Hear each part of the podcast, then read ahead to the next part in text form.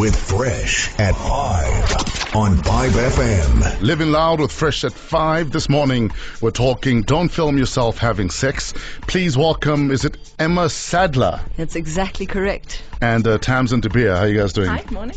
Uh, how did you guys meet? Well, we shared an office together at yes. a very big, very serious law firm.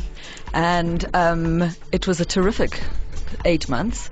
And um, then I, I went and I studied in London for a bit. Yes. And uh, Tamsyn followed shortly afterwards. And then we decided we had to work together. And now you've given birth to this. it, it, Don't like film yourself having sex. Why did you see a need to put this book out? Um, well, I think that we need to start by thinking about how quickly the way we communicate has changed mm. and how we've all been given this voice. I mean, you've got that microphone in front of you. You've had a voice for quite a long time, Fresh. But but for some of us, the only way that I suppose we could have heard, made our, our opinion heard on a public platform historically was yes. to write a letter to the editor of the newspaper or to phone in to a radio station. And, and hope that postal like services don't strike. Yeah, exactly. Yes. And now we all have this instant access to this international public permanent platform, and while we all have the right to freedom of expression, um, that is a limited right, and people are landing up in huge trouble. Do you think we were even ready to all of a sudden have this big voice?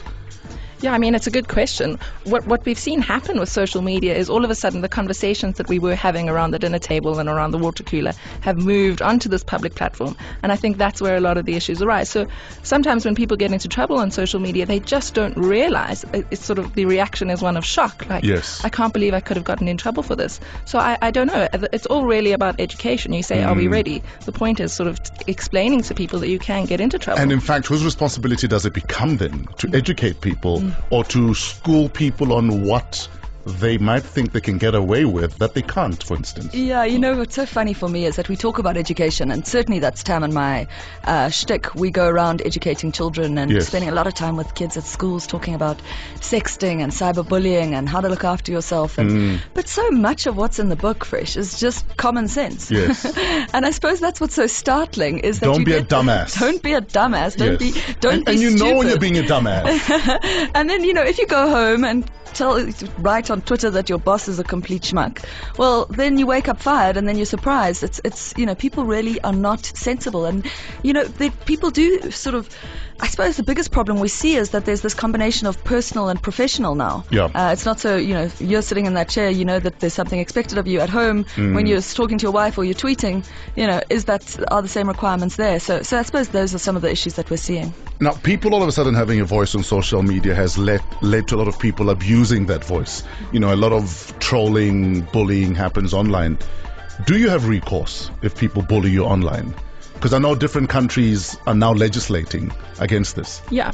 I mean, I suppose it's, it's one of the ironies is this this platform that sort of pr um, promotes freedom of expression can sometimes limit that because yes. you're finding people being harassed and, and trolled and trolled online. You absolutely do have recourse. Um, like you say, internationally, so we I have... Keep, so I keep tuning Duran on Twitter.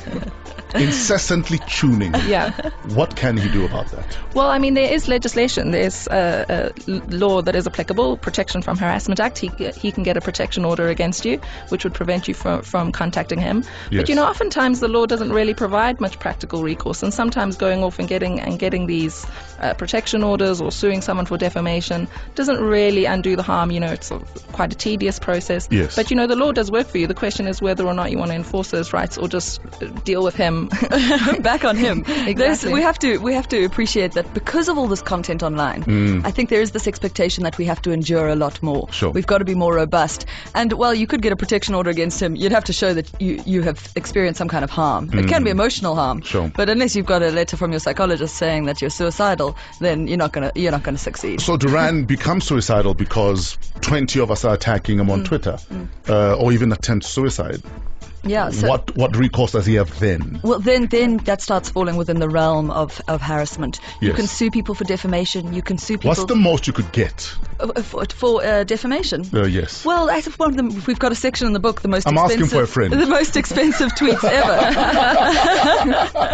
ever. um, we've got a section in the book that uh, where we list some of the most expensive tweets ever. But you know, there, there are people who've been successful in, in courts in London, been awarded over two million pounds uh, for one 140 character character tweet. In that case, it was actually the case of uh, Christopher Cairns, who was yeah. the cricketer, the sure. New Zealand cricketer, who sued Lalit Modi, the guy who started the Indian Premier League. Yes, yes, yes. And yes. he was awarded um, ninety thousand pounds in damages, but over one and a half million pounds in costs. So those were pretty expensive one hundred forty characters.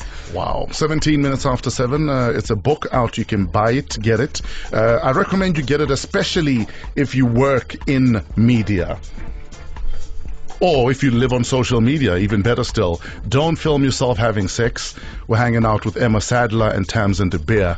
Uh, if you have any questions, email fresh at five f m dot co dot z a. You can also tweet the hashtag fresh at five. It's just got loud with Fresh at five on five F M.